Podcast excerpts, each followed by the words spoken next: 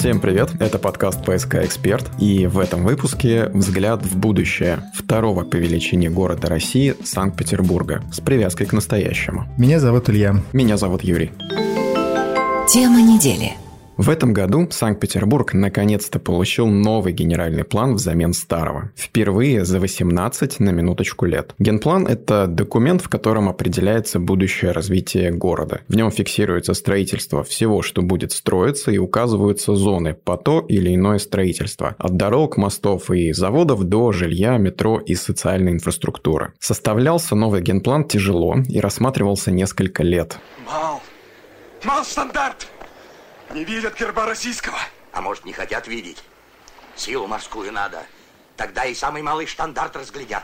Более того, Петербург жил вообще без генплана с марта 2020 года. Было проведено много заседаний и общественных слушаний за это время. Было собрано 11 тысяч предложений от жителей города, которые выносились на обсуждение. И вот, под конец ноября финальный проект нового генплана наконец был принят в первом чтении. Это еще не окончательное утверждение, будет и второе чтение, но процесс явно пошел. После принятия новый генплан будет действовать до 2040 года с прогнозируемым периодом до года 2050. И в чем новому генплану не откажешь, так это в амбициях. Ну, например, метро. Всего до 2050 года планируется построить аж 100 новых станций и вестибюлей городской подземки. Из них 28 штук до 2030 года. Рассчитывается, что к 2040 году будет проложено 148 новых километров метрополитена. И еще планируется реконструировать 20 уже действующих станций.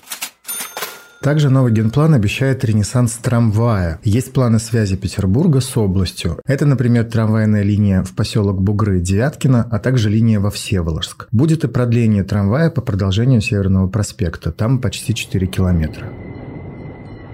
А еще будут трамвайные эстакады от проспекта Энгельса через железнодорожные пути Выборгского направления и до улицы маршала Новикова, а также от проспекта Науки через железнодорожные пути Финляндского вокзала и до Полюстровского проспекта. Из других новых веток отметим линию от участка Ручьев, где идет жилая застройка, до Пискаревского проспекта. Появится ветка от Сосновой поляны аж до Красного села. И линия от проспекта авиаконструкторов в Юнтово, тоже немалой длины, порядка 10 километров. Кое-что получит и центр, например, линия линию на Большом проспекте Петроградской стороны, которую хотят проложить до 2040 года. При этом мы еще помним не столь далекие времена, когда трамвай с центральных улиц и некоторых набережных города убирался. Теперь процесс в некоторой степени пойдет в обратном направлении. Пожалуйста, вот. Недавно получили. Вчера. Экзамен сдавали. А как же иначе? Экзамен ежедневный и ежеминутный, на каждом перекрестке, на каждой улице. Запомните это. На далекое будущее запланирован трамвай вдоль будущей южной широтной магистрали, которая для начала соединит Волхов Волхонское и Московское шоссе. Вообще надо признать, что перемещение по Петербургу по радиусам не сильно удобно. Исторически город расчерчен магистралями, которые расходятся от центра в направлении к окраинам и за город. Поэтому чем больше в городе будет соединений не вдоль, а поперек, тем лучше. От этой же широтной магистрали трамвай до 2040 года пойдет и до города спутника Южный. И, наконец, обещается линия от Пулково до Купчино. Ее рассчитывают сдать уже к 2030 году. Теперь про дороги, мосты и тоннели. Здесь тоже планы громадные и вот основные. Во-первых, одних только новых развязок городу обещают 52 штуки, и все до 2030 года. А до 2040 года еще 5 штук. Например, будет развязка на Дачном проспекте и проспекте Стачек, развязка на Северном проспекте и улице Руставели, а также на Пискаревском проспекте и проспекте маршала Блюхера. Также будет подключение будущего проспекта Крузенштерна к ЗСД. Это на намыве Васильевского острова. В планах развития переправ через Неву и Подневой. Среди них три тоннеля. Например, давно обсуждающийся Орловский тоннель. Он свяжет Подневой, Смольную и Свердловскую набережную. Будет тоннель и у широтной магистрали скоростного движения. Она свяжет развязку с ЗСД в районе Кубинской улицы и пойдет на восток через весь город до КАТ. А после КАТ еще в две стороны – до Всеволожска и Мурманского шоссе. Также до 2030 года планируется построить участки от ЗСД до Глухозер Озерского шоссе, а затем от него же до Союзного проспекта, а также от проспекта Энергетиков до Ленобласти. Есть в плане и будущая высокоскоростная магистраль до Москвы. Мостов в Петербурге тоже прибавится. Аж 27 новых переправ до 2030 года будет и еще 37 до 2040. Звучит просто фантастично. Ближайший крупный, наверное, самый важный и обсуждаемый проект – это Большой Смоленский мост, который будет строиться через Неву по линии между станциями метро Елизаровская и будущей станцией Дальневосточный проспект. Последняя, кстати, будет располагаться на долгожданной кольцевой ветке метро. Новых улиц и новых участков старых улиц в генплане намечено больше сотни. Например, будут продлены Киевская, Варшавская, Планерная, Арсенальная и Новороссийская улицы, Новоизмайловский, Северный и Кондратьевский проспекты, а также Горское шоссе и Кушелевская дорога. Ну и многие другие, всех и не перечесть.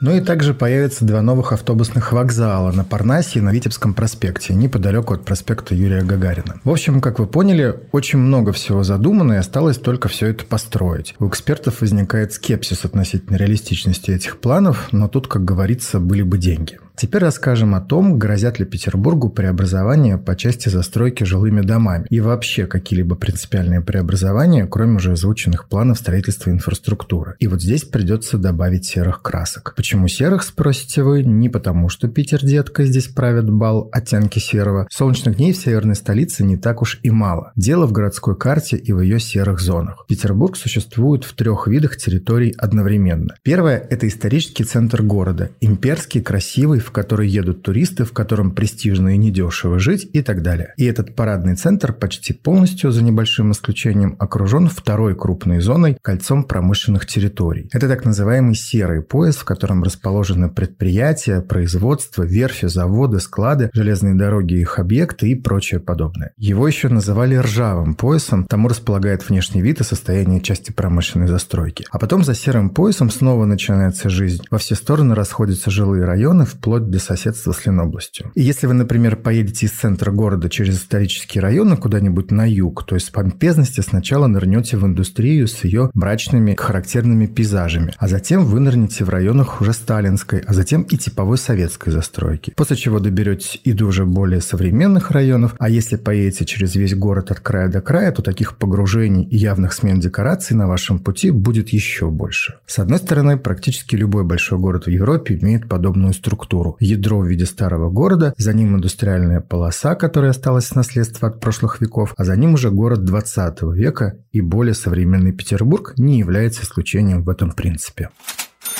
Однако Петербург все же является собой удивительный для мировой урбанистики факт. Если взять всю центральную часть города, отнести к ней исторический центр и вплотную прилегающие к нему районы, то окажется, что целых 40% от всей этой немалой территории занято промзонами. То есть доля серого пояса просто гигантская. И других подобных примеров среди крупных городов России, да и Европы практически не находится. Это проблема, поскольку огромная территория серого пояса, как мы уже сказали, создает разрыв разрыв между историческим центром города и районами современной застройки. Здесь, в сером поясе, плохая экология и практически отсутствуют зеленые насаждения, очень слабо развит транспорт, наземный, и есть все предпосылки к маргинализации среды как таковой. Кроме того, через этот серый пояс каждый день проходит огромный трафик, который двигается к центру города и от его центра. Пропускная способность улиц и проспектов, заложенных где-то при СССР, а где-то еще и при царе, ограничена. Временные потери в пробках большие, но никуда не деться. Несмотря на то, что обширное индустриальное наследие прошлого по состоянию на 21 век оказалось уже не так востребовано, как раньше. И дело здесь не в отказе от производства вообще. Тенденция последних лет – это переезд предприятий за город и в черту особых экономических зон, что объясняется просто экономикой. Современную инфраструктуру, подходящую для современных производств, очень часто, если не всегда, проще построить с нуля, а не реконструировать старые промышленные здания. Речь, конечно, не идет о тех предприятиях, предприятиях, которые куда-то перенести было бы ну просто фантастически дорого. Да и возможно, что просто некуда. Это, например, крупнейшие городские заводы и верфи.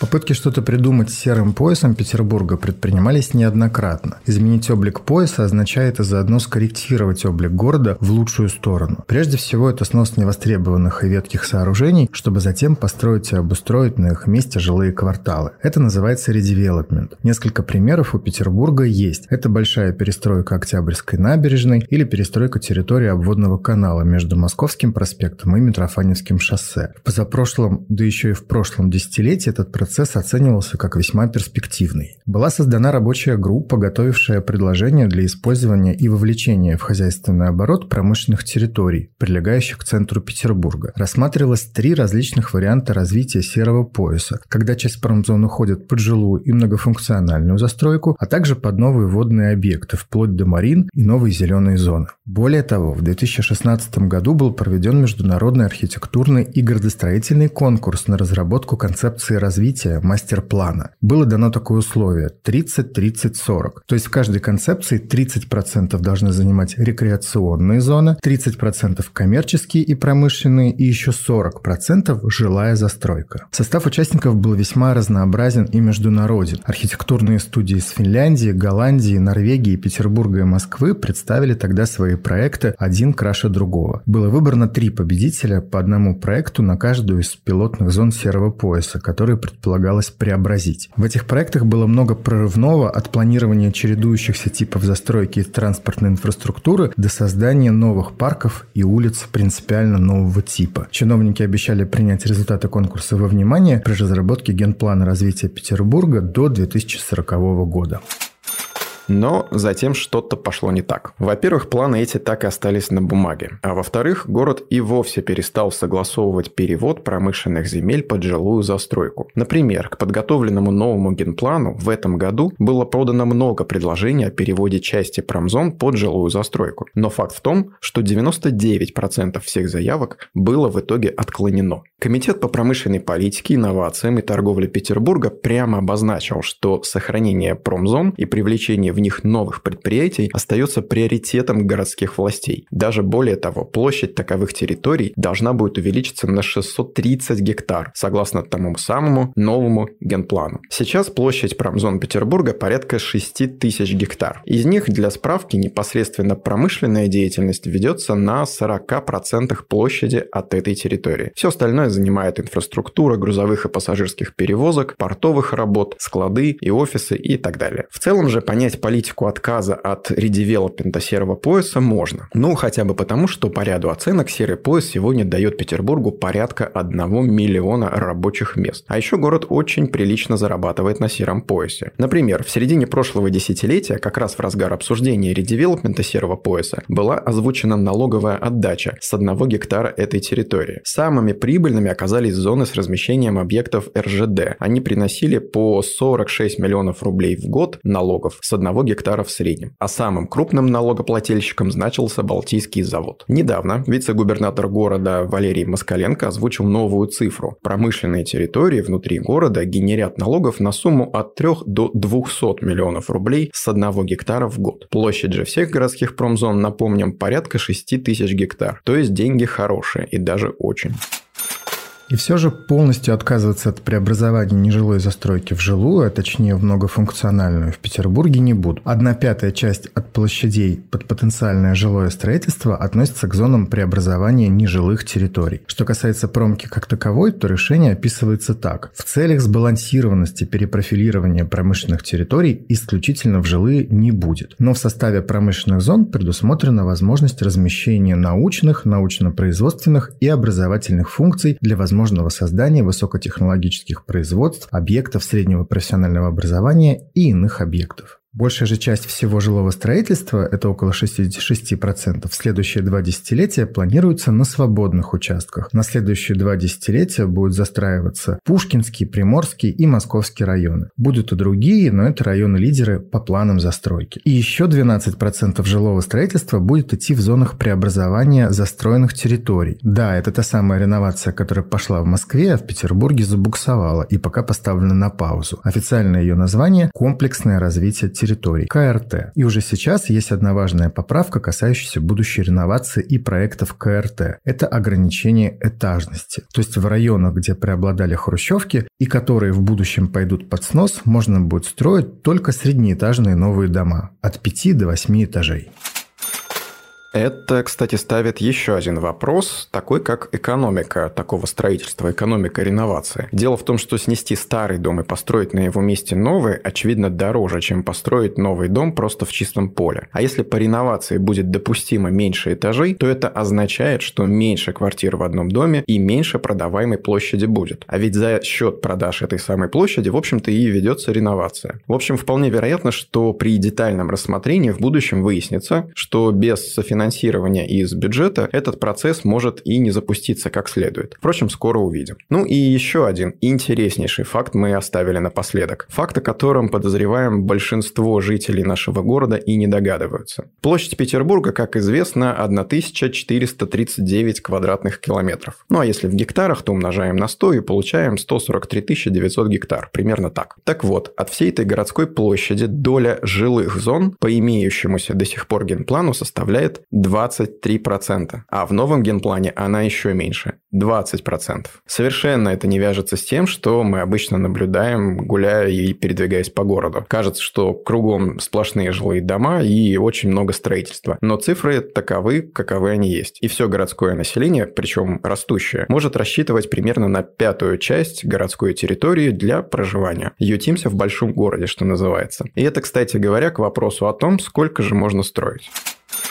Ну и в сухом остатке у нас следующее. Исторический центр города остается в окружении промышленного кольца. Советская же типовая застройка будет замещаться, но очень неспешно. Роль же локомотива жилого строительства на ближайшие 20 лет останется за свободными от застройки территориями. Это юг, как мы уже сказали, и пригородные районы. На этом все. С вами был подкаст «ПСК Эксперт». Самый яркий подкаст о недвижимости из стереотипно серого Петербурга. Слушайте нас во Вконтакте, Яндекс Музыки и везде, где только найдете. Или вам будет удобно нас слушать. Хорошей недели. Пока. ПСК «Эксперт» – экспертный подкаст о рынке недвижимости Петербурга.